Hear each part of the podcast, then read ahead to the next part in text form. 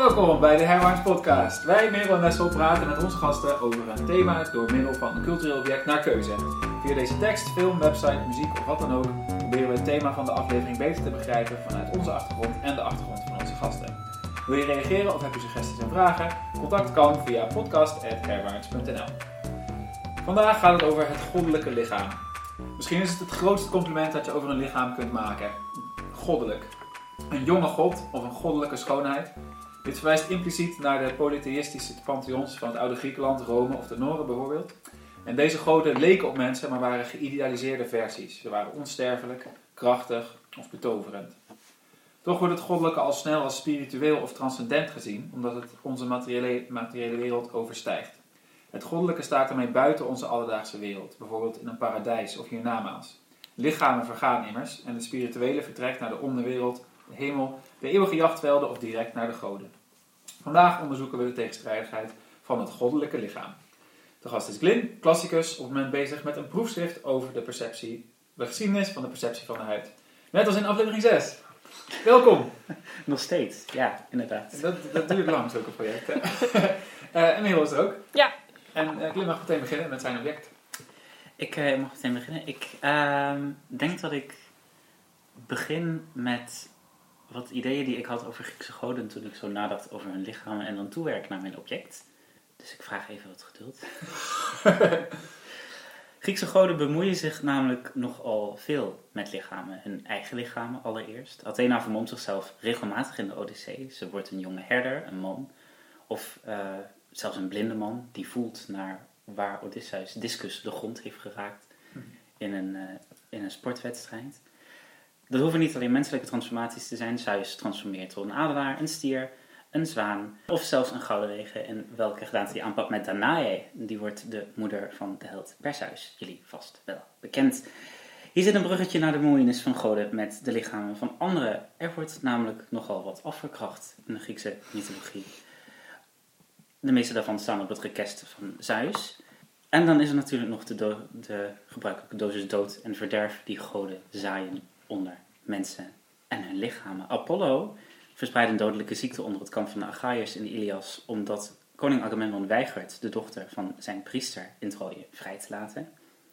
Maar het is niet alleen kommer en kwel. Er is ook genezing bijvoorbeeld. De god Asclepios, wiens cultus in klassiek Griekenland enorme populariteit vergaarde, is een goed voorbeeld daarvan. In een van zijn voornaamste cultusplaatsen, Epidauros, zijn er reeks inscripties teruggevonden die werkelijk wonderbaarlijke genezingen en bizarre problemen bespreken. Zo lezen we over Cleo, een vrouw die maar liefst vijf jaar zwanger was, maar na slechts één nacht in een tempel een zoon baarde. En alsof het allemaal nog niet spannend genoeg was, ging die baby zichzelf wassen in een fontein en liep hij met zijn moeder weg het heiligdom uit. en zo worden er voor Asclepius ook een hoop terracotta uh, lichaamsdelen gevonden die geofferd werden aan hem. Waarschijnlijk vanwege genezing van die lichaamsdelen. Waar goden zichzelf vermommen, kunnen ze ook de lichamen van stervelingen veranderen. Hier dringen zich natuurlijk een hoop voorbeelden op. Maar Athena tovert bijvoorbeeld Odysseus om tot een oude bedelaar. Dus naast dat ze zichzelf regelmatig vermomt, kan ze ook zijn lichaam manipuleren. Maar ze schudt op andere momenten een extra dosis goddelijke charis, in het Grieks charme, moeilijk te vertalen woord, over hem heen om hem extra aantrekkelijk en indrukwekkend te maken. Zeldzamer zijn de gevallen waarin stervelingen de lichamen van goden beïnvloeden. Ik ken maar één voorbeeld van een godin die zwanger wordt van een sterveling, bijvoorbeeld. Uh, terwijl dat andersom nogal vaak gebeurt. Afrodite, de moeder van Aeneas, de held die we natuurlijk vooral kennen van Virgilius Aeneas, maar die ook in de Ilias van Homerus al een rolletje speelt. En daar ook al de zoon van Afrodite is. Zelfs uh, tot op zo'n hoogte dat Afrodite hem gaat beschermen als hij op het punt staat overhoop gestoken te worden door de Griek Diomedes die vervolgens zijn moeder verwondt. Dus het is Afrodite, een godin die verwond wordt door een sterveling. En dan ook bloed. Igor, het, uh, het goden eten niet, dus bloeden ze niet. Dus die bloeden iets anders dan, uh, dan, dan het rode haima dat mensen bloeden. Ze zien er dus misschien niet helemaal hetzelfde uit als mensen. En lijken vaak onaantastbaar te zijn. Goden zijn groter dan mensen, ze glanzen. Ze leggen in no time onmogelijke afstanden af. Athene vliegt min of meer over zeeën heen om, uh, om te komen waar ze moet zijn. en oefenen grote invloed uit op de wereld van stervelingen. Maar als de goden uitvergrote versies zijn van mensen, of misschien beter zijn mensen wel mindere versies van goden, dan zijn zij in ieder geval soms onderhevig aan dezelfde lichamelijke processen als de stervelingen wiens leven zij op dagelijkse basis beïnvloeden. En dat strekt zelfs in enkele gevallen tot interne biologische processen. En dat brengt me bij mijn object. Eh, dit is een beeld van Artemis, de Diane de Versailles. Ik uh, bedacht me dat ik in aflevering 6 ook al losging met, uh, met Franstalige objecten. Dat is, dat is hier nog steeds zo. Het is geen Frans object, het is een Romeins object. Een kopie uit de eerste of tweede eeuw van een Grieks origineel, zoals dat vaak zo is met Romeinse beelden. Die zijn intrede in de 16e eeuw heeft gemaakt in Frankrijk. Het beeld is misschien, misschien van de hand van de beroemde beeldhouwer Leo Gares, die aan het eind van de 4e eeuw voor Christus werkte. Erg beroemde Griekse beeldhouwer. Nu staat hij in het Louvre. Oorspronkelijk was het een geschenk van paus Paulus IV aan Henri II van Frankrijk in 1556. En dat is misschien wel een knipoog naar Henri's maîtresse Diane de Poitiers, de Latijnse naam, de Romeinse versie, min of meer van Artemis, is Diana, kort door de bocht gezegd. In 1602 werd dit beeld overgebracht naar het Louvre, nadat ze eerder in de Jardin de la Reine van het kasteel van Fontainebleau was, Bleu zelfs, Fontainebleau, ik wel even mijn Frans goed doen. Lodewijk de 14e liet ze overplaatsen naar Versailles, en daarom staat ze nu bekend als de Diana de Versailles. In 1798 kwam ze terug naar het Louvre en is ze kort daarna ook gerestaureerd. Het beeld dat we zien is die van de klassieke jachtgodin. Haar tuniek opgevouwen tot boven haar knieën.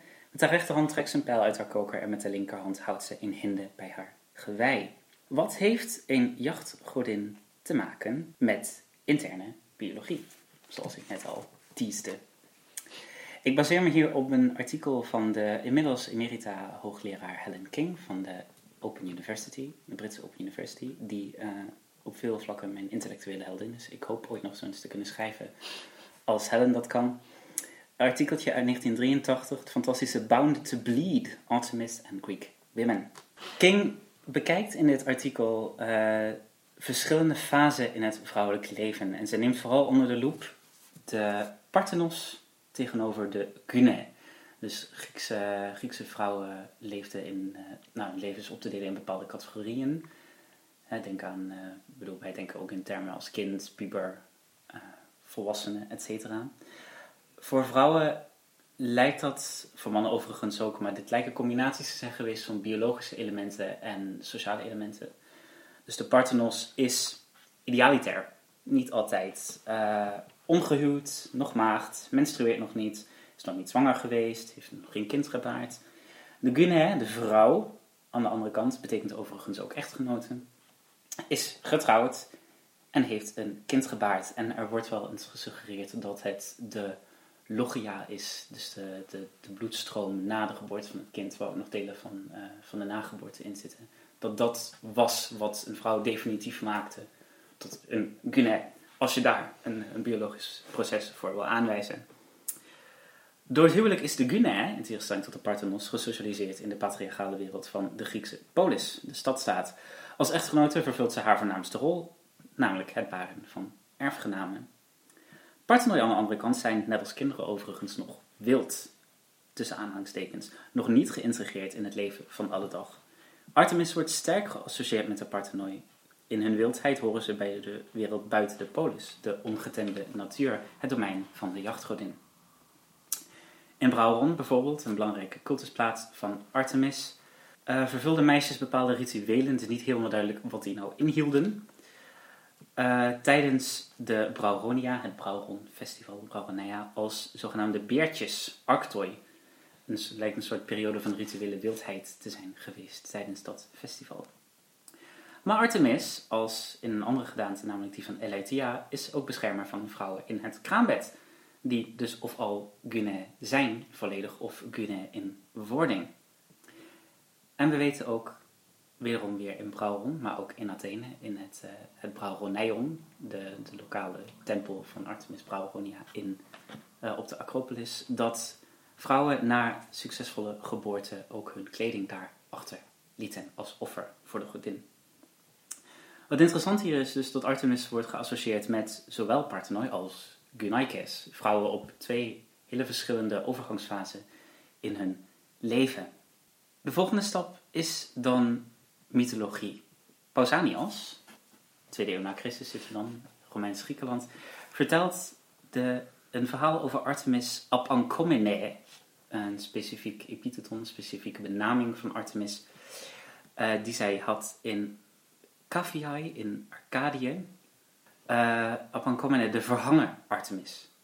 Hm. En als verklaring voor de naam van de verhangen Artemis zegt uh, Pausanias vertelt hij het volgende verhaal: dat er kinderen in Arcadië een uh, strop om het cultusbeeld van Artemis bonden en haar voortsleepten door de straat. En haar dan Apangomene gewurgd noemen, een beetje plagerig. De vrouwen in de stad zagen dat aan als een soort van heiligschennis. En uit angst voor wraak voor de godin hebben ze hun kinderen gestenigd. Dat doe je als goede moeder.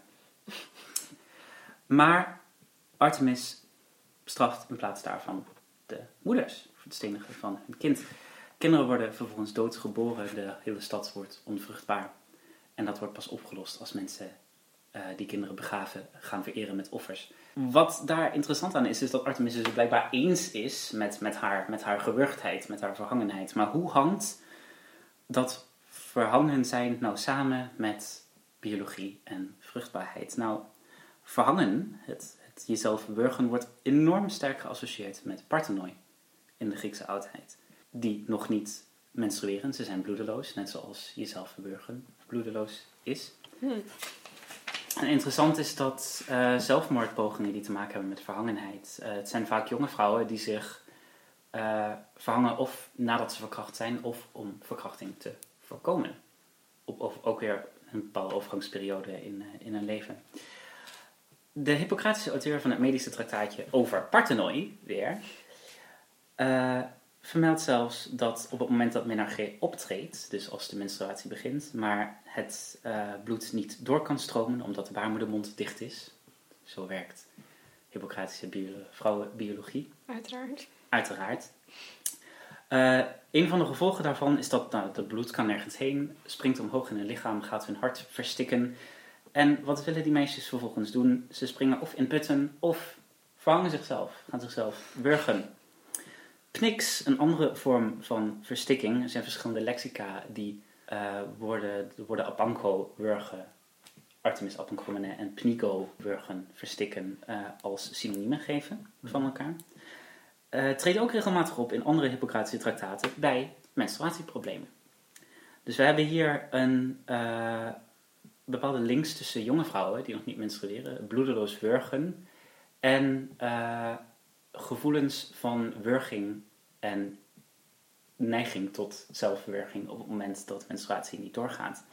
Artemis Albankomene is dus zelf ook gewurgd, is de Artemis als Parthenos zelf. Zij bloedt niet en is eeuwig gewurgd. Zij kan dus nooit zelf de transitie maken, die verwacht wordt van andere Parthenoi, naar Gune.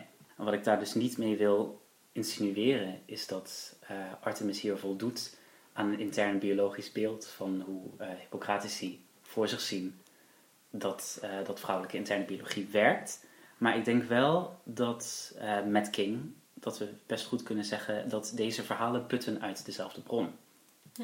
En het is ook niet voor niets, denk ik, dat de Hippocratische auteur van het traktaatje over Parthenoi vermeldt dat meisjes op het moment dat hun menstruatie wel optreedt en ze dus gezonder worden, de, de neiging tot wurging, tot zelfwurging ze verlaat, dat zij dan kleding offeren aan Artemis. En die auteur vindt er natuurlijk helemaal niks, want je moet zijn methodes opvolgen om dat allemaal beter te maken. Maar hij spreekt het niet tegen. Dat dat, uh, dus, dus dat idee van dat Artemis daarmee te maken heeft, dat, dat onderschrijft hij wel degelijk, denk ik. Hm. Als jullie nog een minuut hebben. Zeker, zeker. Uh, ik had het dus over Artemis als uh, die, die eeuwig op die soort van transitieperiode staat. Ze is, ze is not, not yet a woman.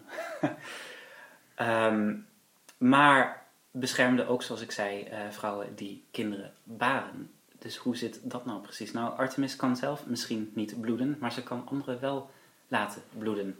Er is namelijk een ander epitheton van Artemis, de Artemis Lucidonos. de Artemis die de gordel losmaakt. En de gordel losmaken, dat is een metafoor voor verschillende dingen. Het kan eh, een metafoor zijn voor geboorte, bijvoorbeeld. Hm. Voor menstruatie. En het is ook zo dat meisjes eh, gordels losmaakten, of hun gordels werden losgemaakt op eh, formatieve overgangsmomenten. Dus op de huwelijksnacht bijvoorbeeld werd de gordel ontdaan. Als een vrouw zwanger werd, moet ze haar gordel losmaken als haar buik groeit. Dus in die hoedanigheid kan Artemis ook helpen de, nou ja, als we het heel technisch willen zeggen, de menstruatie op gang te brengen. Zeg maar vrouwen ook weer Hm. open. Het is wel grappig dat het eh, het tegengestelde beeld is. Dus als bij de menstruatie of het uitblijven van de menstruatie is het dan, dan trek je een kort aan. Dan word je verhangen. En, of, en de andere is gordel losmaken. Dus dan te, laat, maak je een kort juist los. Ja, openen en sluiten daarmee eigenlijk. Ja, Ja. Ik, ik, ik, ik, ik, heb, ik denk zeker dat dat, eh, dat, dat, er, dat dat ermee te maken heeft. Ik heb me wel zitten afvragen of, die, eh, of we die biologie zo enorm letterlijk moeten nemen. Dat het, dat het echt het idee is dat het lichaam ook zeg maar constrained en, en, en, losmaakt. Dat dat is wel wat je uit Hippocratische gynaecologie bijvoorbeeld... Zou je dat, daar zou je dat best kunnen onderbouwen. Hm. Maar ik, eh, nogmaals, ik zou niet durven zeggen dat, dat, dat, dat, een, dat een godin onderschrijft aan eh, bepaalde medische ideeën die, die pas later Ja. eh, zich, zich vertonen in, in Griekenland. Maar ik, het, het- als idee kan het zeker mee hebben gespeeld op de achtergrond. Ik kan me niet voorstellen dat dat... eh eigenlijk kan ik niet voorstellen dat dat niet zo is. Hm. Ehm, maar daar zit, dus, da- daar zit dus de andere kant van Artemis in. De Artemis die, die vrouwen in Arcadië ook hun vruchtbaarheid weer terug kan geven. Als haar dat uitkomt. Dat komt samen allemaal in de Artemis Lygodesma. Griekse goden hebben heel veel alternatieve namen afhankelijk van de functie die ze eh, vervullen. En dat is letterlijk de Artemis die gebonden, Desma, is door een plant, de Acnos castus, eh Acnos castus nu, eh, Lugos in Oud-Grieks. En als je medische teksten helpen hier ook wel weer om eh interessant beeld erbij te schetsen. Als je kijkt wat die plant doet in Hippocratische pathologie, maar, die kunnen aan de ene kant helpen vervloeien uit het lichaam te stelpen. De gordel aan te trekken. Maar ook om stromingen, zoals bijvoorbeeld menstruatiestromingen, weer op gang te brengen. En dit, hier hebben we dus een Artemis die gebonden is door een plant die zowel stromingen tot stilstand brengt als die kan veroorzaken. En daar heb je perfect die dubbele, Ja. die dubbele werking van, eh, van Artemis. Als randfiguur. Altijd een, eh, altijd een parthenos, altijd, altijd een maagd. Maar die wel eh, kan laten bloeden en dat ook weer kan laten stoppen. Ze kan de gordel losmaken, maar ze kan hem ook weer aanhalen als ze dat wil. En dat was hem eigenlijk. eh, Ja, zit er, zit er dan, want je zei, je wil liever niet zeggen dat het ook daadwerkelijk van toepassing is op de godin zelf. Maar aan de andere kant, als Artemis steeds ertussenin zit, dan zit daar wel een bepaald soort iconografie in of zo. Van we maken deze persoon tot de, of deze persoon, dit is het, het, eh, het beeld van het eeuwige meisje, wat, wat nooit eh, die overgang zal maken. Ehm, om dan een soort vast te leggen dat dat bij alle andere meisjes dus wel gebeurt of zo. Er zit dan een soort, eh, als een toonbeeld van, van dat proces. Ehm, Ja, ja dat, denk, dat denk ik wel. Het, eh, ik, ik moet het misschien ook iets anders zeggen. Dit, het gaat mij hier puur om die, die eigenlijk toch wel hele technische biologie van, van medische auteurs. Ik, zou, ik zou niet durven onderschrijven dat. Het is al helemaal niet duidelijk hoezeer. eh ik bedoel, die denkbeelden komen ook voort. eh, zij, zij, zij theoretiseren iets dat, dat zij kennen van, van, Ja. van- vanuit hun cultuur. Ehm, dus ik zou daarom niet durven beweren dat, dat, zeg maar, dat, dat iedereen dacht dat de godin aan zulke specifieke biologische processen nee. voldoet. Maar wat, wat je denk ik wel heel goed zou kunnen zeggen, dat, dat het idee dat zij in een soort eeuwige bloedeloze toestand, eh, dat, dat zij niet kan menstrueren. Andere godinnen worden wel zwanger, bijvoorbeeld, maar dat, dat kan Artemis gewoon niet, want zij hangt, zij hangt ze is eeuwig, ze is gewurgd. Zij, Hm. zij, en zij hoe kan zit dat dan met eh, Athena? Weet je? Ja, Athena zat ik ook over te denken, is ook een, ook een, een maagdengodin, dus aan Ja. een, een parthenos. Ehm, daar lijkt het toch meer by choice te zijn. Er is een, eh. Wat ik daar altijd wel interessant vind, is zij, zij, zij lijkt zulke, zulke afkering te hebben van, eh, van, van seks en van mannen. Dat, en ik ben vergeten wie dit is, vergeef me daarvoor, maar iemand probeert haar te verkrachten. Eh, en zij, nou, zij, zij verzet zich en eh, zijn zaad komt op haar been terecht, en loopt van haar been af en zij, zij, zij veegt dat zaad op de grond. En op het moment dat het de grond raakt, dan ontspruit daar een monster aan. Dus dat, aan de ene kant is dat de potentie van het zaad, maar ik denk dat dat ook wel veelzeggend is over wat Athena vindt van haar, eh, haar toestand. Ja, ja want eh, Artemis is ook een, een wilde godin, net zoals dat die Par Parthenos meisjes een soort van wild nog zijn. Mhm. De, Artemis is de, de, de, de, ja, eh, de jager, zeg maar. Maar Athena is dat niet, toch? Die is juist, die is heel Rationeel. rationeel juist. Maar is het interessante daar dan niet aan dat, dat het bij Artemis dus een lichamelijk iets lijkt te zijn bijna. En bij Athena een, een, een mentaal ding. Je zegt door keuze. Ja. Daarbij lijkt het meer een conceptueel idee te zijn. Athena wordt niet zwanger, want ze Hmm. moet niks hebben van seks en mannen. Terwijl bij Artemis eh, speelt het echt op het lichamelijke vlak, lijkt het een, eh, het is in ieder geval de symboliek daarvan, dan zit echt op het lichamelijke stuk ervan.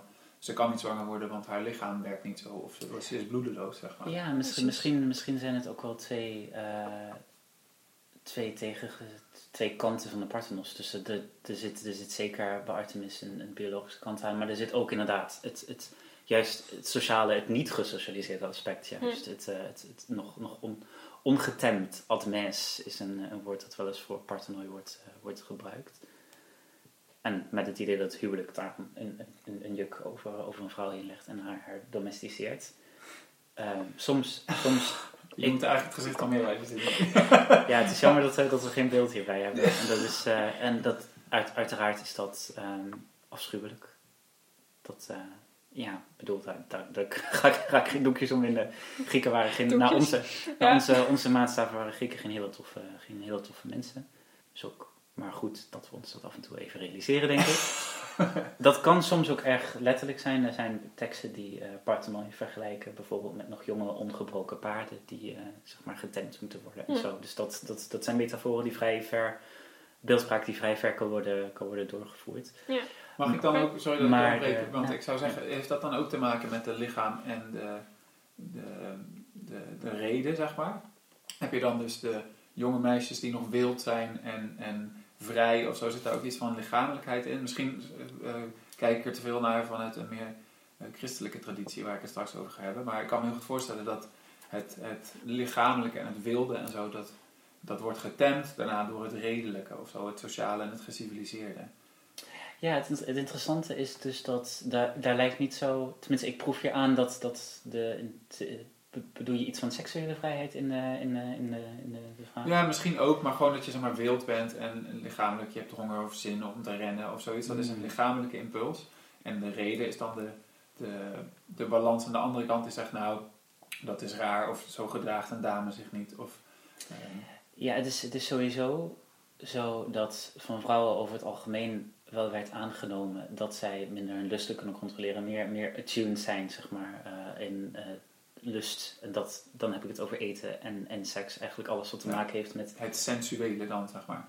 Nou, alles eigenlijk, als, als je het heel biologisch wil, al- alles wat te maken heeft met de gaster, met, eh, met, met de buik. Maar dat, dat, kan ook, dat kan ook de baarmoeder zijn, afhankelijk van hoe. eh en gastrie-egen in de, in, de, in de gaster hebben, is een eh, normale uitspraak voor zwanger zijn, Ja. bijvoorbeeld.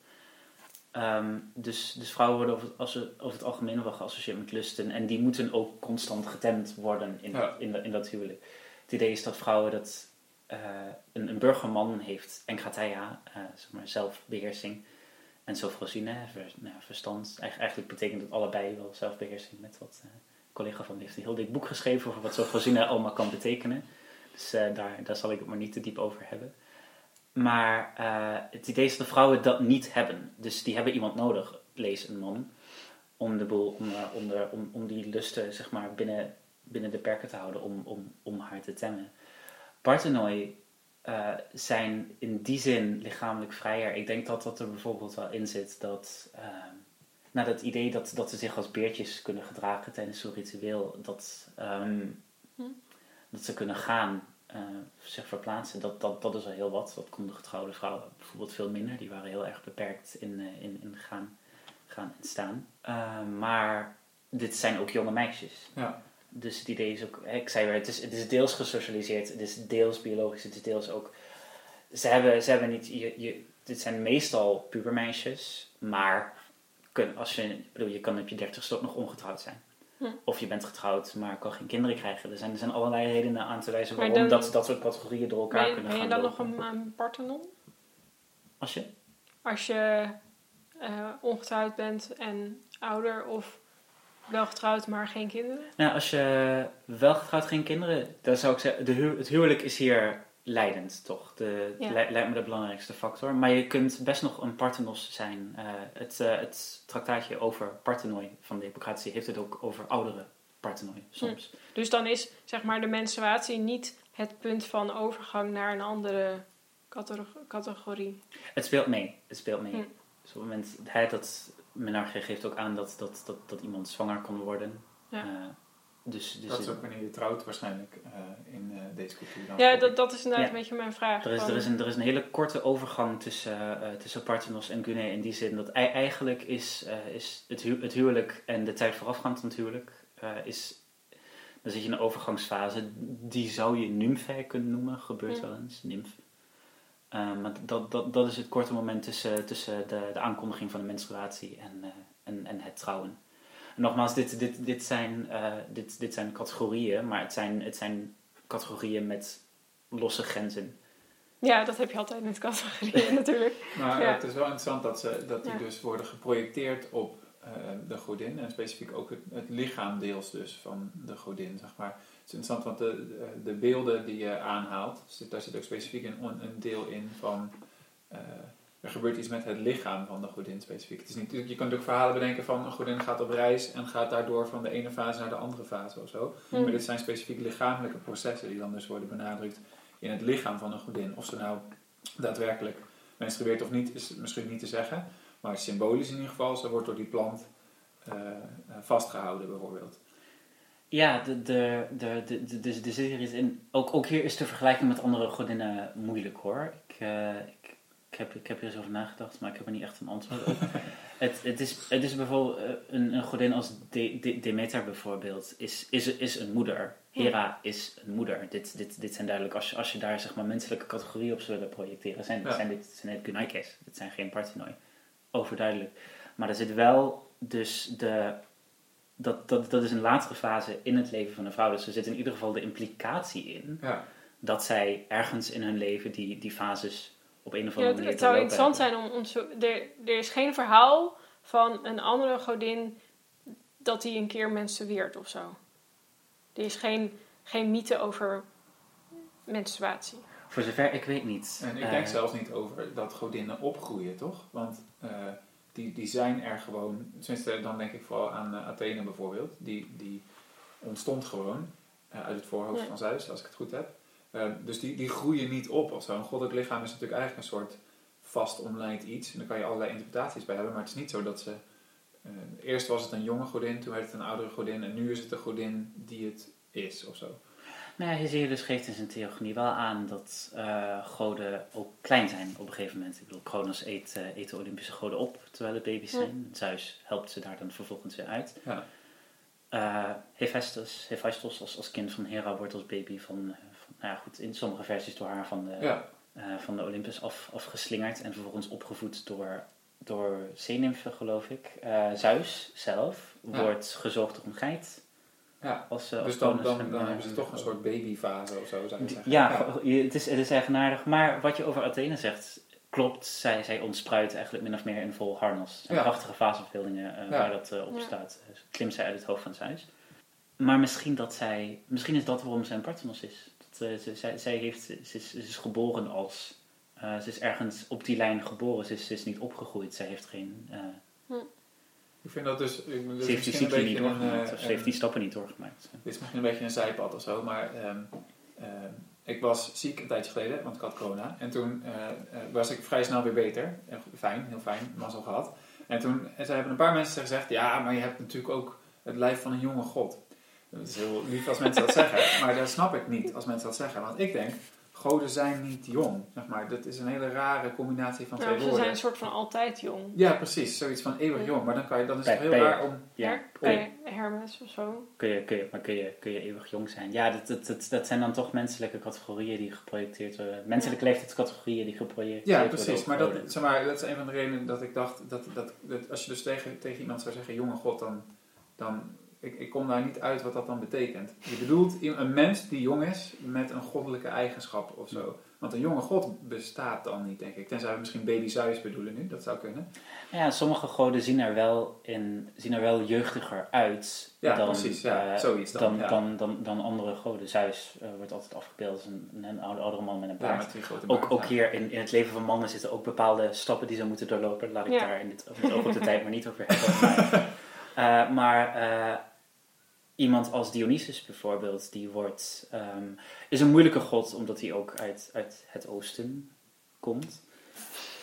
Ik maak hier handgebaren bij, even voor het... eh, Misschien moeten we toch een keer film gaan Even voor de record.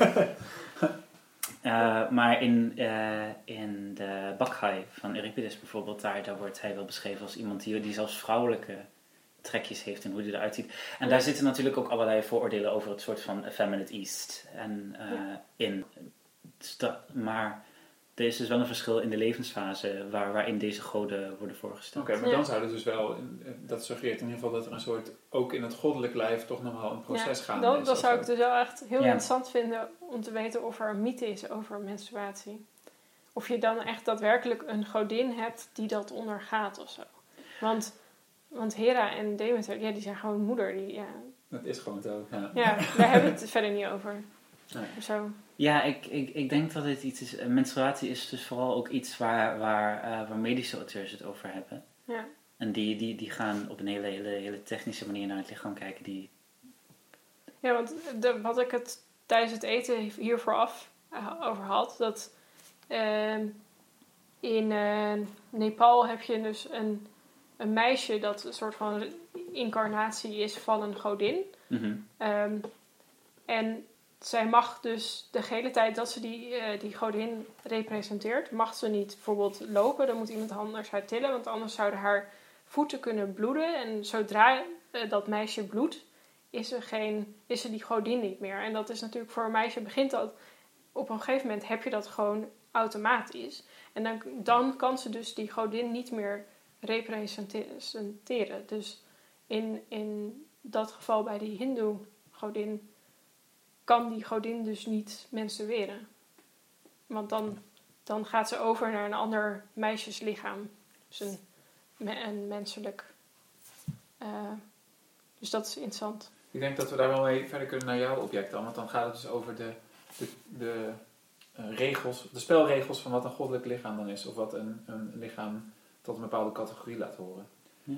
Ja, Maar dit vind ik dan wel interessant. Want als, als, als ik bloedende voeten vergelijk met ehm, menstrueren. Dit, dit, is, dit is een intern natuurlijk proces tegenover eh, zeg maar, eh, penetratie van buitenaf het lichaam. Als je je voet ergens tegen stoot of... eh, Hm. dat, is, dat is de buitenwereld die je lichaam binnendringt. Maar menstrueren is, het- ja. is, is, is, is iets dat, dat, dat, hoort, dat hoort bij biologie. Dus daar, ik bedoel, speelt... Waarschijnlijk hebben ze het van, van bloeden, dus ehm, eufemistisch bloeden. Ja, het is niet echt eufemistisch, maar eh, tot al het, al het bloed is niet oké bij deze godin of zo gemaakt. Zeggen, hè? Dat ze het, die, die categorie uitgebreid hebben of zo. Oké, nou eh, ga je gang mee, Ik denk van wel. Ja, ehm, hoe ga ik beginnen? Nou, ik ga het sowieso hebben over het Hindoeïsme en over het eh, kastenstelsel. Ik denk voordat ik ga beginnen aan mijn object. Er zijn vier eh, kasten, eh, vier grote categorieën kasten. En deze vier kasten zijn gemaakt door Prajapati, de Lord of All Creatures. Oh, Praja betekent creation of creëren en Pati is net zoals eh, talen die wij kennen, eh, Lord of ook vader. Ehm, en eh, Prajapati creëert de vier kasten door. En ik ga even voorlezen uit de Laws of Manu. Eh dit is gewoon een van de teksten. Dit kan je in meerdere teksten lezen. Ehm, maar, then, so that the world and people would prosper and increase, from his mouth he created the priest, so the Brahmin. From his arms, the ruler, the Kshatriya. From his th- thighs, the commoner, that's the Vaishya. And from his feet, the servant, dus de Sudra. Dus Prajapati creëert van zijn eigen lichaam eh, de vier kasten. En natuurlijk is de, de, de Brahmin, de priester, is de mond, dus het hoofd. En de armen, dus de sterke armen, door de, de Kshatriya's, dat meestal de warriors zijn, zeg maar. Dus hoe lager in het lichaam, hoe lager ook de kasten. Ehm, de kasten die niet wordt genoemd, omdat het dus eigenlijk geen kasten is, zijn de onaanraakbare. Uh, dat zijn mensen die, ja, ze zijn uit de kasten gevallen. Dus je kan onaanraakbaar worden, ofwel omdat je ouders dat al zijn, je kan nooit hoger opkomen, zeg maar, in het kastensysteem. Of doordat uh, mannen van lagere kasten, of die geen kasten hebben, uh, een kind krijgen met een vrouw van een hogere kaste. En dat is natuurlijk, uh, als je um, een Brahmin-vrouw neemt, dan is het kind sowieso helemaal verdoemd. um, en de onaanraakbare heten onaanraakbare omdat ze het vieze werk doen. Dus ze, maken, ze doen afvalverwerking of werken met dode dieren of grafwerkers, uh, et cetera. Dus dan is uh, die persoon zelf ook vies. In Hindoeïsme is sowieso heel veel, veel te doen met wat schoon is en wat niet schoon is. en omdat dus onaanraakbare vies zijn, mag je ze niet aanraken. Want alles wat jij aanraakt wat vies is, dan word jij ook vies. En dan moet je jezelf ritueel schoonmaken. Um, dus ze heten zo omdat, je, omdat ze vies zijn en dus niet uh, aangeraakt kunnen worden. Het object wat ik heb gekozen is The God of Small Things van Arundhati Roy. Het is echt mijn lievelingsboek. um, het gaat over Amu. Uh, volgens mij betekent het gewoon moeder. Maar goed, uh, ze wordt Amu genoemd. En haar twee kinderen, tweeling Rahel en Esta. En Ammo is van een hoge kaste, hoewel ze Syrisch christen is, maar daar heb je ook nog steeds de kasten die je hebt in het Hindoeïsme. Zij is van een hoge kaste, maar ze heeft zichzelf eigenlijk al een beetje te schande gemaakt, want ze is namelijk eerst getrouwd met een Hindoe man. Dus dat kan al eigenlijk niet, want ze is zelf christelijk. Maar daarna is ze ook nog eens een keer gescheiden, terwijl ze dus die kinderen had. Dus dat was al helemaal een drama. Dus die ja, probleem. Um, als je dat vergelijkt met haar broer, uh, Chaco, dus de oom van uh, Rahel en Esther, die is ook gescheiden. Maar die is gescheiden van een Engelse vrouw en die heeft een dochter, Sophie. En die zijn natuurlijk licht gekleurd en dat is beter. En bovendien zijn ze Engels, dus dat is ook beter. Dus die heeft nog veel meer aanzien in die familie dan Amu. Een van de andere figuren in het boek is een onaanraakbare. En uiteraard wordt Amu verliefd op deze onaanraakbare. Hij heet, of hij wordt Veluta genoemd. En Veluta betekent wit in de taal uh, die ze daar spreken, Malayalam. En waarom heet hij wit?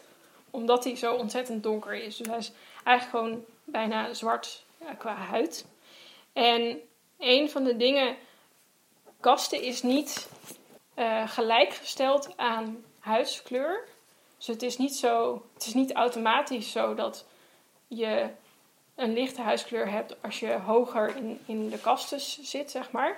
Maar het wordt wel ermee geassocieerd. Waarom? Omdat mensen van lagere kasten, en dus zeker de onaanraakbare, die doen het. Uh, de manual labor, hoe heet dat in het Nederlands? De handarbeid. De handarbeid, dank je. Uh, en als je handarbeid doet, dus als je in de, in de buitenlucht werkt, dan heb je meestal een donkere huid. Uh, zongebruind. Het is nu iets wat we mooi vinden. Maar ja, en natuurlijk toen de Britten uh, India koloniseerden, werd het idee dat een lichte huid goed was alleen maar beter, want Britten hadden ook een lichte huid. Um, ik heb dat vandaag even opgezocht. Ik vroeg me namelijk af, worden hindoe goden dan ook afgebeeld met een lichte huid? En het antwoord is ja. Die worden heel vaak afgebeeld met een lichte huid. Zelfs goden zoals Krishna. En Krishna betekent dus zwart of donker. En dat is ook een hele donkere god. Maar die wordt zelfs ook nog eens heel vaak afgebeeld met een lichte huid. Voluta is dus ontzettend donker. Dus hij, is, um, hij heeft eigenlijk precies de kleur die uh, zijn kasten, of zijn, niet zijn kasten, de onaanraakbare uh, zogenaamd zouden hebben. Ehm, en een van de dingen die onaanraakbaren vroeger moesten doen, was achteruit lopen. En tijdens het achteruit lopen hun voeten, eh, voetafdrukken wegvegen in de straat. Zodat, ja, het is heel erg. Ehm, zodat mensen met een kasten eh, niet de voetafdrukken hoefden aan te raken van een onaanraakbare. Dit wordt in het boek The Walking Backwards Day genoemd. Days. Ehm, dus zo, zo ver ging het, zeg maar. Ze werden ook nooit uitgenodigd in iemands huis. Dat kon niet. Ehm, dus en een van de beelden die wordt gebruikt in het boek is dat Voluta, toen hij klein was, eh, bepaalde origami dingetjes maakte voor Ammu. En dan moest hij dat op een open hand aan haar aanbieden, zodat zij hem niet hoefde aan te raken terwijl ze dat origami pa- dingetje eh, pakte. Ehm, en ja, in het boek, dus nou, Rahel en Esther zijn klein in het boek, dus die hebben helemaal niet door hoe dat hele ingewikkelde hiërarchische kastensysteem werkt. En die hebben dus ook helemaal niet door dat Voluta iemand is die ze eigenlijk niet aardig mogen vinden. En ze vinden hem fantastisch. En op een gegeven moment ziet Amu haar kinderen dus spelen met Voluta. En nou, ze wordt helemaal stapelverliefd. en eh, het grappige is, als eerste heeft ze een droom over een figuur. En ik ben even aan het opzoeken. Kun je me terwijl je opzoekt even vertellen welk jaar we hier schrijven? Ja, ehm, ik denk dat dit eh, toen ze de, dat de kinderen klein zijn in de jaren zeventig is. Oké, prima. Ja, maar dan- dan, weet ik wa- wanneer we zijn. Ja. zeg maar. Ehm, Ik pin me er niet op vast. Maar op een gegeven moment heeft Ammo een droom over een soort figuur. En wat doet deze figuur? Hij loopt over het strand en he left no footprints in sand, no ripples in water, no image in mirrors. Eh, nou, dan weten wij al wie dat is natuurlijk. Ehm, en wat ze nog meer zegt over deze persoon is: If he touched her, he couldn't talk to her. If he loved her, he couldn't leave. If he spoke, he couldn't listen. If he fought, he couldn't win. Zo, als hij haar aanraakt, kan hij niet praten. Dus er zit een. Hij kan niet bepaalde dingen doen.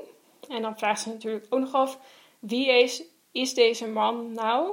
Is hij de god of laws, the god of small things, the god of goosebumps en sudden smiles? Dat zijn allemaal verwijzingen naar dingen die eerder in het boek worden. Dus ze maakte een soort van god van deze man in haar dromen. En eh, nou, uiteraard, uiteraard komt ze erachter, oh wacht, deze man in mijn dromen is Valuta. Ze, wat ze dus vervolgens doet, is dat alle kenmerken die normaal gesproken Voluta als onaanraakbare de laagste van het laagste maakt. Dus bijvoorbeeld dat hij geen voetprinten achterlaat, wordt opeens iets goddelijks. Eh, dat hij zo donker is, eh, wordt uiteraard een slab of chocolate, wordt zijn, zijn lichaam. En uiteindelijk, wanneer ze eh, bij elkaar komen, dan is het ook nog eens her body existed only where he touched her. Dus in plaats van dat hij eerst mocht hij er helemaal niet aanraken en nu is het alleen maar, kan ze alleen maar bestaan op het moment dat hij er juist aanraakt. En ik vond het heel interessant, want een, ik, ja, als je, vaak als je, als je iets eh, juist aanbidt, eh, aanbidt of vereert, dan wordt het iets wat je dus niet meer kan aanraken, omdat het zo, zo heilig of goddelijk is. En in, de hindoe, in het hindoe kastenstelsel heb je dus juist dat je die, de onaanraakbare niet mag aanraken, omdat ze zo, zo vies zijn. Maar Ammu draait dat precies om en, en wordt dat, daardoor wordt het juist weer iets goddelijks, iets wat zij ehm, aanbidt. En in dat opzicht vond ik opmerking. Op een gegeven moment ehm, heeft de vader van Voluta, die ontdekt wat zijn zoon aan het doen is met Ammu. En die gaat dus naar Ammu's moeder toe om te vertellen. En is natuurlijk helemaal in shock, want hij, werkt, hij was nog van de Walking Backwards Day. Dus hij is helemaal in shock dat zijn, zijn zoon heeft iets aangeraakt wat hij nooit mocht aanraken. Maar hij gaat dus naar haar moeder toe om te vertellen wat er is gebeurd. En dan duwt Ammu's moeder, duwt uh, uh, Veluta's vader weg. Dus ze raakt hem aan. En dan staat hier... He was taken completely by surprise. Part of the taboo of being an untouchable was expecting not to be touched. At least not in these circumstances. Of being locked into a physically impregnable cocoon. Dus ja, ze krijgen een soort van cocoon om heen van bijna van eerbied of zo. Het wordt bijna een soort aura of zo dan. Ja. ja. En ik dacht, wat ze hier doet in het boek, die omdraaiing, dus alles wat hem eerst het laagste van het laagste maakte, nu ophemelen of vereren als iets goddelijk, dat laat maar, maar eens weer zien hoe ontzettend willekeurig de dingen zijn die wij aan een lichaam bijvoorbeeld of aan een mens belangrijk vinden of wat wij verheerlijken als goede eigenschappen om te hebben. Of zelfs als heilig dus dan zien ja. uh, binnen de, de regels hier of zo. Want zij, zij doet dat dus alleen zelf, hè? Die, ja. ja. Ja. want het eindigt echt verschrikkelijk. Dus, uh, ja. Okay. Maar, maar het is dan dus eigenlijk haar omkering van de, de, het beeld van wat maakt een lichaam heilig. Misschien is heilig beter dan goddelijk uh, voor, voor dit idee, toch? Want die regels, daar hebben we het heel erg over wat... wat ja, nou ja, het maakt hem dus wel de god of small things. Ja, dat is waar. Ja. ja, dus daar zit dan zeker toch ook wel een soort idealisering in, een soort van aanbidding of zo. Ja. ja. Ja, ik vond het ook grappig, want dat, dat, dat, uh, dat je die vier kasten noemde en hoe dat dan uit een, het lichaam van een god komt of zo. Dat er dus wel degelijk een soort van hiërarchie in het lichamelijke al zit. Ja. En dat daarmee dus de, de, uh, de beelden die je gebruikt om te praten over wat belangrijk is en wat niet belangrijk is, dat is al een lichaam. En als je dan daarna gaat kijken hoe die lichamen onderling dan weer met elkaar. Uh, ja, en, en onaanraakbare zijn dus geen kasten, dus die zijn niet gemaakt van het lichaam van Prajapati. Nee, precies. Die zijn dus inderdaad... Die zijn te laag om, om van een goddelijk lichaam gemaakt te zijn. Ja, en daarmee kunnen ze dus ook niet uh, fysiek interacteren met de, de, de, andere mensen. Ja. Ja, interessant. En die... die uh... En gruwelijk, laten we, laten we even eerlijk zijn. Ja. Ja, ja dat is goed. Ja. laten we dat even benoemen. Wij staan hier niet achter. en de... de de, de, die had het over de priesterklasse, de Brahmi, zeg je, zeg je geloof ik? Of, uh, Brahmin, ja. Brahmin. Um, worden die dan ook als heilig gezien of zo? Of heeft dat helemaal niets met hun lichaam te maken, alleen met hun sociale klasse? Want we hadden het net met Glyn over het verschil tussen het nee, sociale wel, en het, en het, uh, ja, het is een sociale het fysieke, zeg maar. De, de Brahmins zijn in dat, ze staan misschien dichter in contact, omdat zij de enige zijn die de heilige teksten mogen lezen. Oké. Okay. Um, dus alle informatie die je hebt over goden of nou ja, alles, zeg maar, dat ja. komt van hun, want de rest mag het niet. Ja, um, maar dat is dan dus puur dat, sociaal en niet fysiek, zeg maar. Nee. nee, maar er zit wel in, in Hindoeïsme zit heel veel. Uh, wat is schoon, wat is vies, wat mag je aanraken, wat mag je niet aanraken, bij wie mag je zitten. Uh, je mag de voeten van de vrouw van de Brahmin mag je kussen, maar alleen zo en uh, die dan weer niet. En dat, maar, het, zit heel erg ook inderdaad qua lichaam van wat mag wel, wat mag niet. Um, waar zijn je grenzen? En nou ja, Amu en Veluta gaan die grenzen volledig over. En dat is natuurlijk uh, compleet. Uh, ja, ik zit nu te denken dat, dat heel veel concepten die, die wij nu gebruiken om te praten over dus heiligheid of goddelijkheid, dat die vaak dan toch in een soort fysiek kader moeten worden geplaatst. Ik bedoel, jij zegt wat zijn je grenzen? Je had dat voorbeeld van die soort van beschermingskokon om de onaanraakbare heen. Het wordt, het wordt, je moet de sociale regels vertalen naar de, en daar zit dus de heiligheid in in dit geval, dat het een religie, een religie aan gekoppeld is. Die worden gekoppeld aan fysieke uh, normen en fysieke regels. Um, ja, en, en dus, verering is ook heel vaak gewoon op een voetstuk zetten. Ja, dus Ja. Dat zijn, het zijn fysieke dimensies van uh, ja, spirituele uh, eigenschappen dan of zo. Maar is dat niet, is dat niet wat wij in, in ons Nederlanders ook nog steeds doen? Kijk, ik bedoel, we, we, we zijn we zijn embodied creatures als mensen. Zeg maar. we, we, we leven, we leven in lichamen. Ons referentiekader is, is in heel veel opzichten het lichaam. Dus het is heel, lijkt mij heel logisch Mhm. dat, eh, dat zeg maar, als, je- als je metaforen en, en concepten zoekt om dingen weer te geven, dat, dat die vanuit je ervaring, vanuit je lichaam moeten, moeten komen. Ja, ja, Ja. ik denk dat ook wel. Dus dat, maar dat betekent dus ook dat die, die tegenstelling waar ik het een beetje over had in de introductie, dat, dat er dus iets eh, lijkt te wringen tussen het lichaam wat je allemaal kent en wat iedereen heeft en waar je, waarvan je weet hoe het werkt, maar dat ook vergankelijk is. Dat dat een beetje haaks lijkt te staan op het, het heilige of het eeuwige of zo. En Maar als je die dus bij elkaar probeert te brengen in een religie bijvoorbeeld, dan, dan moeten die met elkaar mengen op de een of andere manier. Want je kunt alleen maar over het, het eeuwige praten in de vorm van het lichamelijke of zo. En daarom vond ik het ook interessant dat die, de Hi- hindoe-goden dus zo vaak worden afgebeeld als... Ze hebben echt een intens lichte huidskleur. Tenzij ze, ze blauw zijn, dat gebeurt dus ook wel eens. Ja, of blauw haar maar dat is dan weer boeddhistisch. Dat heb ik Eh, toevallig nee, gezien. dat gebeurt ook bij hindoeïstische goden. Maar dat, dat is dus niet iets wat ze ehm, volgens de overlevering hebben. Maar dat is dus iets wat geprojecteerd wordt op hun. Omdat ze natuurlijk super hoog moeten zijn als god. Dus dan moeten ze wel een lichte huidskleur hebben. En er is dus schijnbaar ook een of andere, ehm, een of andere actie om dus nu goden te af te beelden met een donkere huidskleur. Die dus beter overeenkomt met mensen... eh, Hindoe, eh, hindoe, eh, mensen. Dat is geen goed woord. Ehm, omdat ze dus nu, zeg maar, het zo intens van elkaar afstaat. Want er zijn wel eh hindoeïsten met een lichte huidskleur. Maar ja, goed, het zijn toch vaak mensen met in ieder geval een, een bruine huidskleur. Of, dus ze proberen dat, het beeld van de goden beter in, in ehm, overeenkomst te stellen met de mensen die ze vereren. Maar ze zijn dus, heel vaak worden ze afgebeeld als gewoon, nou ja, bijna wit eigenlijk. Paradoxaal dat het dan toch naast zo'n kastensysteem kan bestaan ook. Ja, ja maar het wordt er dus wel ook mee eh, geassocieerd. Want valuta als onaanraakbare is Klopt, echt maar, gewoon maar, super... maar, maar, maar zo'n poging om, om, dan, om dan goden meer overeen te laten komen met, met de dagelijkse praktijk van Ja. mensen. Terwijl, terwijl in, in zo'n kassensysteem die...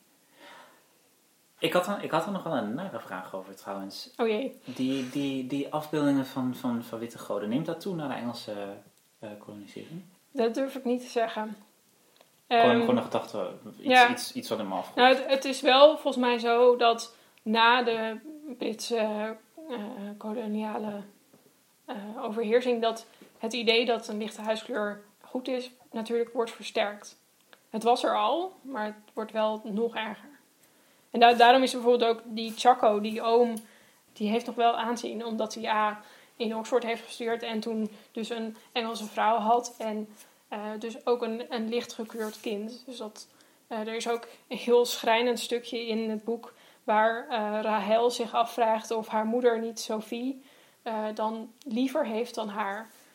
Omdat iedereen dus die Sophie, dat kind van Chaco, helemaal aan het ophemelen is. Ja, ja, het is heel verschrikkelijk. Ja, maar dan, dan eh, dat is misschien weer een, een ander onderdeel van het... eh, Ja, dit heeft Ja. niet zoveel meer met godde, eh, goddelijkheid te maken, maar ja, maar wel... wel met een soort van eh, verering Ja, eh, van wat dan eh, het- goede lichaam is en zo. En wat dan het niet goede lichaam is daarmee ook. ja, en. Amu doet natuurlijk, zeg maar, die ziet dat en die doet het, het meest subversieve wat ze kan doen. Namelijk, ze kiest de meest donker gekleurde persoon uit en daar eh, gaat ze een relatie mee aan. Ehm, de, en daar, daarmee gooit ze alles overhoop, zeg maar. Want nu je dit vertelde over de, de hindoeïstische goden, er zit natuurlijk ook een soort eh, whitewashing van Jezus bijvoorbeeld, waar al Ja. vaker eh, discussies over zijn gehad of zo. Dat, dat die dan blank worden om dan in eerste instantie eh, te passen bij de westerse traditie, maar dan daarna weer geëxporteerd worden als zijnde blank of zo. En dat daar dus een, een onderdeel van verering ook in zit of zo. Ehm, ja. Oké, zullen we door naar eh, mijn object? Ja. Dan eh, ga ik praten over mijn object. Dat is het boek Towing Jehovah van James Morrow uit 1994. Ehm, het gaat over een schipper. En eh, die schipper heet Anthony van Horn. En hij wordt ingehuurd door de aartsengel Raphaël omdat God dood is gegaan. Gods lijf ligt in de oceaan, bij de kust van Afrika, in de Atlantische Oceaan. Eh, het is een lichaam van 2 mijl, dus 3,2 kilometer. En eh, dat lichaam is aan het rotten. Eh, en daarom is deze specifieke kapitein ingehuurd om, of wordt ingehuurd door nou, de engelen, maar ook door het Vaticaan, om dit lichaam met een enorme, enorm schip naar het noorden te slepen. Daarom heet het dus ook Toon Jehovah. Omdat hij daar in een eh, uitgehakte ijsberg, die door de engelen is eh, uitgehakt, eh, kan worden eh, ondergebracht, zodat hij niet rot. Ehm, dat, eh, eh, dat, dat verhaal, daar zitten natuurlijk allemaal rare toevalligheden en verwijzingen. Er is ook een, een priester aan boord, die heet Father Thomas Ockham. Er is ook een feministische atheïst aan boord die al- halverwege wordt opgepikt. Ze maken een soort omgekeerde Beagle-reis van Charles Darwin, zeg maar. En ehm, eh, zoals je al een beetje kunt horen van hoe dit allemaal bij elkaar komt, is het een heel satirisch boek. En ehm, eigenlijk worden er de hele tijd vragen gesteld over eh, wat, zijn dit, wat, wat zou dit dan betekenen voor de mensheid als er zoiets gebeurt. Want de eh, feministe Cassie die wil niet dat de wereld ontdekt dat eh, God bestaan heeft en een man was. Want het lichaam is dus ook het lichaam van een man. En daarom huurt ze via via van een groep militante atheïsten huurt ze een groep Tweede Wereldoorlog reenactors in om het, om het lichaam aan te vallen en te bombarderen zodat het zou zinken, zodat er geen bewijs is. Ehm, en tegelijkertijd aan boord van het schip worden mensen ook steeds losbandiger, omdat ze zoiets hebben van ja, ja, God bestaat blijkbaar niet meer, dus we kunnen denk ik gewoon doen wat we willen. Eh, dus op een gegeven moment eh, eten ze in een soort feestelijke stemming van een paar dagen, hebben ze allemaal seks met elkaar en worden er moorden gepleegd en eten ze al het eten op, is één groot feest. Ehm, en op een gegeven moment zegt de vader ook, ja, maar dit werkt zo niet, jullie hebben toch ook gewoon eh, het categoraal imperatief van eh, Kant, dus ja, er zijn echt nog wel wetten, we moeten het nu zelf doen. Eh, hij probeert iedereen weer een beetje samen te laten werken. Maar goed, er is geen eten meer. Dus eh, de kok maakt dan van onderdelen van het lichaam van God hamburgers en visburgers. Mm. die net zo goed smaken als in de McDonald's, staat erin. Ehm, en het is een hele interessante versie van de, de hostie of zo. maar goed, en zo komt dus langzaam het lichaam van God zeg maar, aan op de plek waar hij naartoe moet. Ehm, en ehm, nou, dan is het dus gelukt. Gods lichaam is volledig gehavend en, en stuk. Ehm, maar het is gelukt. Het Vaticaan weet niet zo goed of ze nou eigenlijk het lichaam van God alsnog de wereld rond willen eh, slepen om te laten zien van nou, zie je, hij heeft echt bestaan. Vader Ockham zegt, nou, misschien moeten we juist daarmee aantonen dat iedereen het nu zelf op moet lossen, dat we de, de moraliteit in onszelf moeten vinden. Maar in ieder geval, het boek eindigt een beetje met een soort van, ja, nou, de, missie is gelukt, maar eigenlijk is alles uit elkaar gevallen. Wat natuurlijk heel mooi symbool, eh, eh, symbolisch wordt weergegeven doordat het lichaam voor een heel groot deel uit elkaar is gevallen. Eh, maar goed, omdat we het over het goddelijke lijf hebben, wil ik het specifiek even hebben over hoe dat lijf er dan uitziet. Eh, als ze het uiteindelijk tegenkomen, de hele bemanning weet nog niet waarom ze zijn aangenomen. Ze weten gewoon dat ze iets moeten gaan slepen. En dan ligt daar dus een, een lijf. Het eerste wat ze ervan merken is dat het ruikt. En dan staat er, het is niet zozeer de geur van de dood, maar de fragrance of transformation. En rond het lijf zwemmen allemaal dieren. Eh, de haaien knabbelen eraan, maar er zijn ook allemaal dieren die in zijn lange haren in een soort van koraalrif aan het groeien zijn, zeg maar. En er zitten overal mosselen natuurlijk. Het is gewoon een soort levend ding wat langzaam aan het transformeren is. Ehm, en om hem te slepen sturen ze een duikploeg zijn oor in. Ehm, want dat is de enige plek waar ze door de huid heen komen. Dus ze gaan met een soort pikhouwelen zijn trommelvlies kapot maken. En daar hangen ze dan haken in, zodat ze hem mee kunnen slepen. Ehm, en ehm, nou ja, dat geeft al een beetje aan hoe dat lichaam dus eigenlijk totaal oneerbiedig moet worden. Want het is een dood lijf. Ehm, ik ga nu even een paar onsmakelijke stukjes voorlezen. Van het moment dat ze met een jeep over het lich- lichaam gaan rijden. Om te kijken, ja, wat voor lichaam is dat nou? Kunnen we er theologisch iets over zeggen? Wil die, die Father Ockham natuurlijk weten. Um, 48 hours earlier, Thomas had traveled the entire length, passing briefly atop the abdomen to behold the great veiny cylinder floating between the legs. A truly unnerving sight, the scrotal sac undulating like the gas bag of some unimaginable blimp. And he was loath to repeat the experience with Miriam, dat is de non die met hem mee is. It wasn't just that the sharks had wrought such terrible destruction, stripping off the foreskin like a gang of sadistic mohels. Ehm, dus ja, dus zijn, zijn scrotum en zijn voorhuid zijn gewoon helemaal... Ja, dit is natuurlijk niet hoe je normaal gesproken over een god praat. Ehm, Ik moet het nodig gaan lezen. Later eh, staat er ook, ja, hij heeft... Waarom heeft hij eigenlijk überhaupt een penis? Want hij, hoe, hij plant zich toch niet voor op deze manier. Hoe kun je daar überhaupt over nadenken op deze manier? Hij zegt, ja, nou, God kan natuurlijk gewoon zeggen, let there be a penis. Uh, op een gegeven moment zijn ze bij zijn handen. There was no dirt under the fingernails, for example. No clay of creation. Um, hij heeft ook uh, snot, blijkt later. Um, Beyond lay his great frozen smile, each visible tooth sparkling like a sunstruck glazier. Teeth, eyes, hands, gonads, so much to contemplate, and yet Thomas also found himself pondering those parts presently hidden from view. Did the hair swirl clockwise like a human's? Were the palms calloused? Were the molars configured in a manner suggesting a particular diet? En dan nog even wat later. Uh, hij rijdt dus over de lichaam. Op een gegeven moment omschrijft hij marshes of mucus, boulders of dried snot, nose hairs the size of obelisks. This was not the Lord God of hosts they'd grown up with. Uh, ja, maar we kunnen nog niet weg. En hij draait dan het stuur om. En dan uh, is een van de laatste regels. He swung the steering wheel hard over and putting the Wrangler in reverse eased the rear bumper against the high escarpment running between the upper lip and the right nostril. Um, om even gewoon de vleeselijkheid van het lichaam aan te geven. Um, eigenlijk wat ik daar dan nog over wil zeggen is dat hij ook nog een navel heeft. Wat natuurlijk ook weer een heel theologisch verhaal is. Want ah. ja, wat betekent dat dan weer?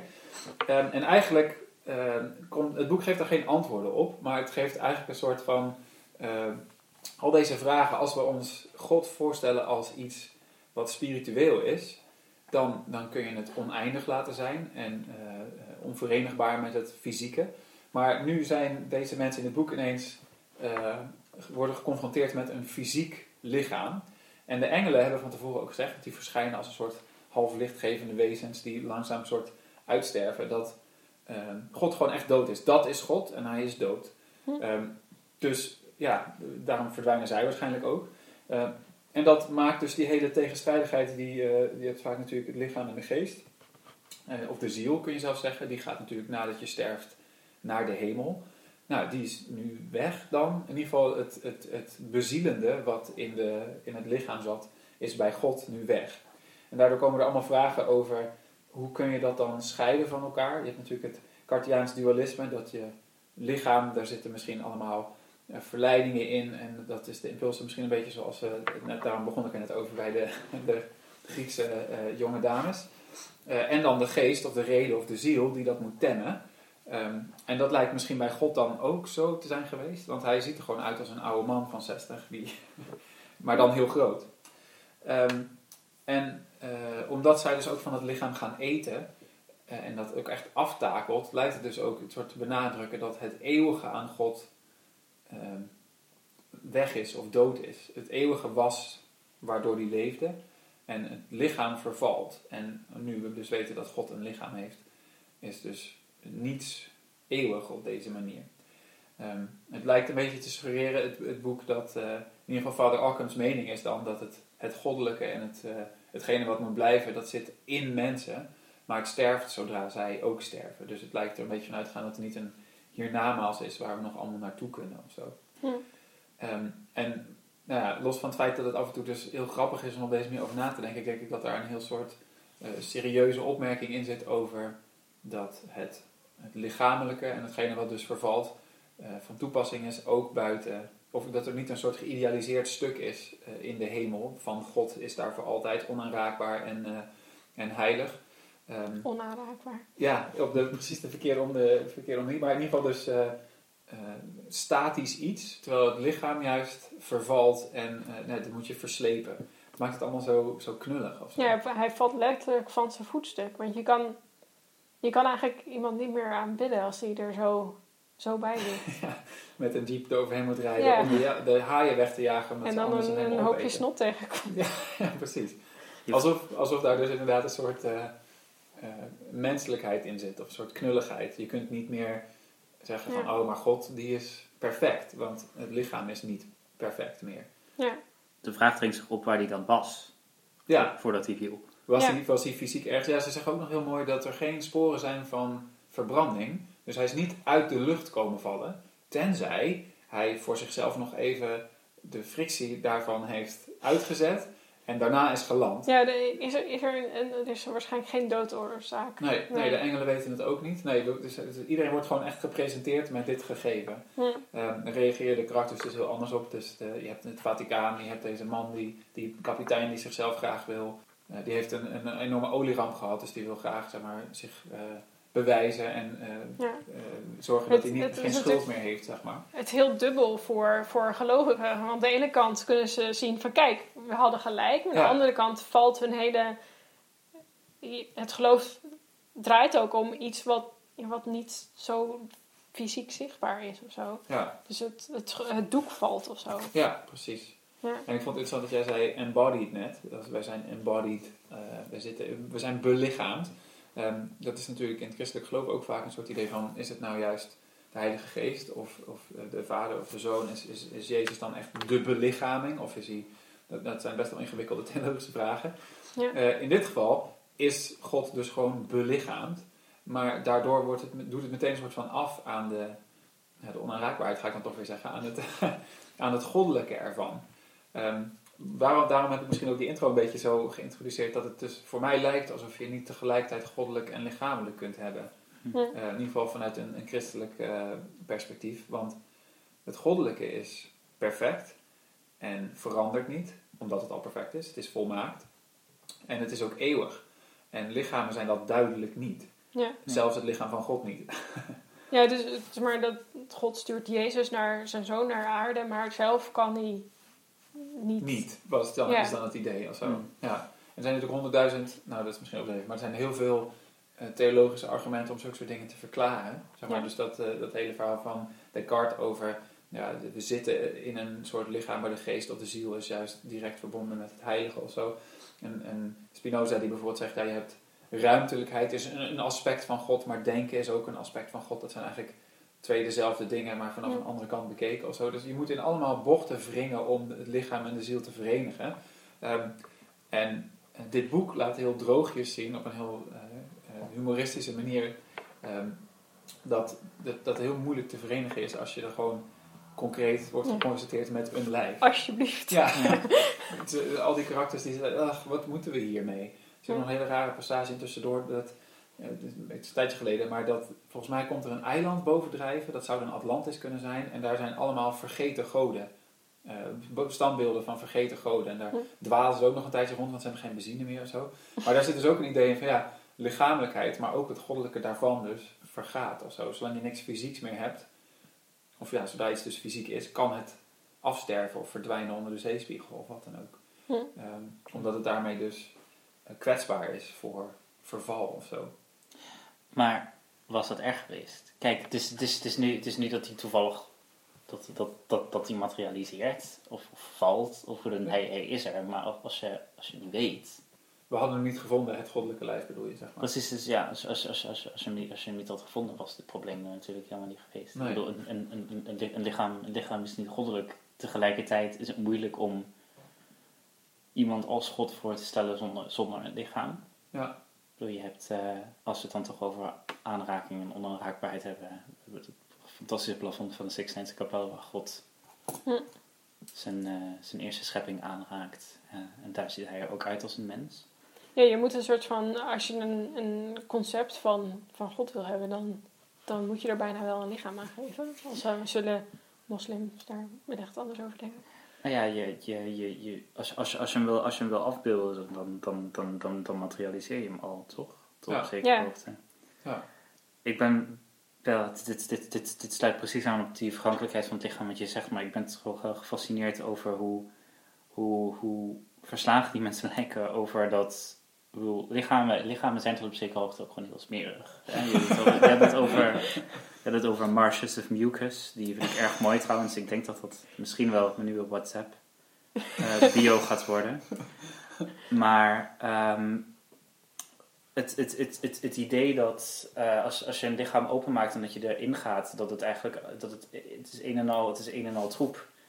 Eigenlijk, het, het- we, we zitten vol met slijm, we zitten vol met snot. Dat is prima zolang het in ons zit, maar als we het kunnen zien en het uit ons komt. Het is allemaal heel Mary Douglas, zeg maar. Het is allemaal matter out of place. Maar dat, dat het toch heel desillusionerend is dat, dat, dat, dat, dat, dat je God snot heeft of zo. Ik vind dat toch wel... Als je lichaam maar Ja, dan kan hij dus ook verkouden worden. Dan is hij dus ver... Ja, je, je, je, je, je zou, jij zou denken van wel. Ik, ja, ik, ik vind, ik vind dat, dat, vind ik toch wel fascinerend. Tasuko eh, noemde dit laatst de, de onbestemde goulashkleur die je hebt als, als, je, de, als je lichaam openmaakt. Dus het is toch maar gewoon een, het is toch maar gewoon troep allemaal. Ja, dat dat dus haaks lijkt te staan op iets, als je dus, als je iemand goddelijk noemt, een lichaam, dan, dan heb je het dus over een soort van perfecte buitenkant. Precies, Ja. je, ziet- Die je, ziet- je, ziet een, je ziet een buitenkant. Ja, die hopelijk nooit vervalt of Ik moet verandert. nu, nu denken aan hoe eh hindoes met de Ganges omgaan. Want de Ganges is een godin, dus Mhm. de, de rivier de Ganges. En daardoor kan die niet vervuild zijn. Terwijl de Ganges is de ver- meest vervuilde rivier in de wereld. Maar dat kan niet, want hij is namelijk schoon, want Ja. het is een godin. Ja, precies. Ja. Ehm, dus gewoon de, de, de goorheid van de Ganges is incompatible met het zijn van een godin. Ja.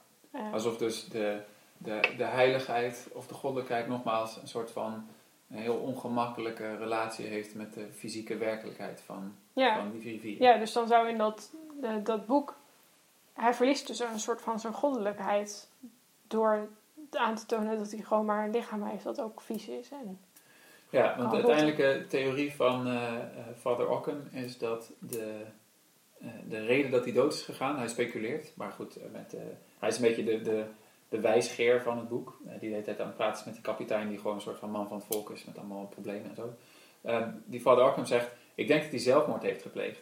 Eerst is nog een theorie, misschien heeft hij overleden aan de 20ste eeuw. Maar, maar, maar daarna hij, ik denk dat hij zelfmoord heeft gepleegd om aan mensen te laten zien dat ze het zelf moeten doen. Hij is ook gestorven met een lach, dus hij lacht. Er wordt dan Ja. nog van gezegd, is dat dan rigor mortis? Eh, of, of wat, dat weet ze ook niet zo goed. Hij heeft ook van die dingen wat ze vaak zeggen, dat teennagels nog groeien, weet je wel. Dat, eh, wat blijkbaar is omdat de huid dan nog krimpt nadat je sterft of zo. Maar hij heeft allemaal van die, van die kwaaltjes, als het ware. Ehm, maar dat is de theorie van Vader Ockham. En nu, nu moeten wij het dus zelf doen. Wat nog een soort van optimistische draai daarin is. Hij verliest zijn goddelijkheid alsof hij het een beetje overdraagt aan de mensheid dan of zo. Ja, ik vind dat ook wel. Nou ja, want het- je, je, je hebt het over de tegenstelling tussen lichaam en ziel. Dus het, het, is, het, is, dat, het is dat eeuwige, dat eeuwige spirituele dat misschien wegvalt tot op zekere hoogte. En daar staat tegenover dat in zo'n lichaam ook de belofte van transformatie, die zelfs een geur heeft blijkbaar. Ehm, ik kan me alleen maar voorstellen hoe dat moet ruiken. Een eiland dat rot of zo. Een, ja, een, een, een rottend lichaam van 3,2 kilometer. maar eh, er zit ook een belofte van transformatie in. Zoals je zegt, daar, en dat, dat, dat, dat knabbelen aan zo'n lichaam is, is natuurlijk een soort perversie van, inderdaad, van, van, van, van de hostie. Maar er, er zit ook iets, hij, hij, hij, hij voedt. Hij voedt mensen met, Hm. met, met, met zijn lichaam door, door de goede dingen in zijn haar. eh, dus hij is een nieuw ecosysteem voor andere dieren. Dus, dus, dus, Eigenlijk had hij hem, Dus de- hadden ze hem gewoon moeten laten liggen. dus, dus de, de- ja, maar de- de- er zit, er zit, er zit dus ook. ehm,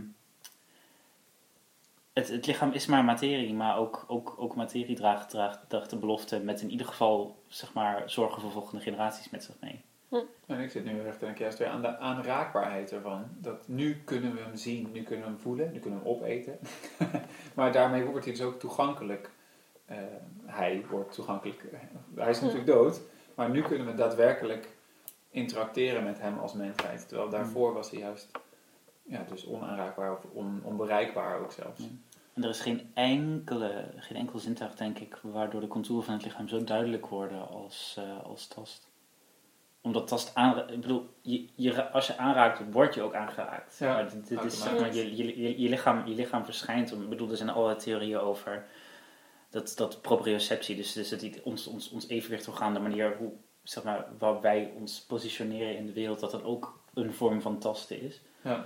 Bijvoorbeeld, en ik, ik vond het ook wel fascinerend aan, aan jouw verhaal, dat als je onaantastbaar bent, dan ben je uit het goddelijke lichaam gevallen. Ja, want je, je, je hoort niet meer bij de contouren van dat lichaam, je mag, je mag, niet, meer, je mag niet meer aangeraakt worden. En Hm. als we iets hebben gemerkt de afgelopen, nou, zes, zeven maanden, is dat dat tas toch wel vrij essentieel is. Lekker bruggetje, Glenn. Over hoe we Jeetje. ons... eh, over hoe we ons nou, ik ben, ben toevallig in een hoofdstuk aan het schrijven over tas, dus ik zit, er zit er nogal wat... eh, Ja. nog- Nogal veel over na te denken. Maar, Ja, ja, maar inderdaad, dus dan, en dan, eh, als we het dan terugbrengen, een soort van naar die intro, het idee van, een goddelijk lichaam hebben, dat dat een soort van enorm compliment is. Daar zit dan dus de, de aanraakbaarheid is daarvoor heel belangrijk, denk ik. Ja. Hm. Ehm, dus, dat is ook eh, een van de dingen die, die Ammu natuurlijk als eerste wil. Ja. Is dat lichaam van Valuta aanraken. ja. Ehm, Terwijl, terwijl er zit iets in van een soort aanbidden op een afstandje. Ja. Maar als, we het, als je gewoon, het is er gewoon, ik weet niet hoe vaak dat maar, alledaags over tafel wordt gegooid van, wat heb je een goddelijk lichaam? Maar dan, dan zit daar juist de, de nabijheid en de aanraakbaarheid in. Als een soort vereniging van dat, hm. het perfecte, maar je kan er wel iets mee. Ik denk niet dat veel mensen tegen elkaar zeggen, wat heb jij een goddelijk lichaam, om er daarna zeg maar, van een afstand naar te kijken of zo. Nee, het is juist een, een, Hm. iets wat je zegt omdat je het wil aanraken. Ja, Maar het, Ja. is ook, het, is, het is ook privilege, hè, toch? Ik bedoel, dat, dat, dat, dat, dat jij dat mag aanraken. Ja, ja zeker. Nou, eh, ik denk dat we in ieder geval eh, eh, een paar hele mooie lijntjes door de, de, de verschillende vormen van goddelijkheid hebben gehad. En verschillende vormen van lichamelijkheid. En eh, als mooie conclusie denk ik van Glenn dat om het gezamenlijke aanraken te hebben, dat daar ook een soort van eh, heiligheid, eeuwigheid in en goddelijkheid misschien zelfs wel in zit. En als je dus niet kunt aanraken, dat iets ver weg is, onaanraakbaar, dat het daarmee, ja, dan val je er buiten. Wat heb je er dan aan? Wat wat heeft het aan jou? Nou, Glenn bedankt. Heel bedankt. Eh, oh, ik wil nog even zeggen dat deze aflevering wat mij betreft wordt opgedragen aan Sabrina. Doei!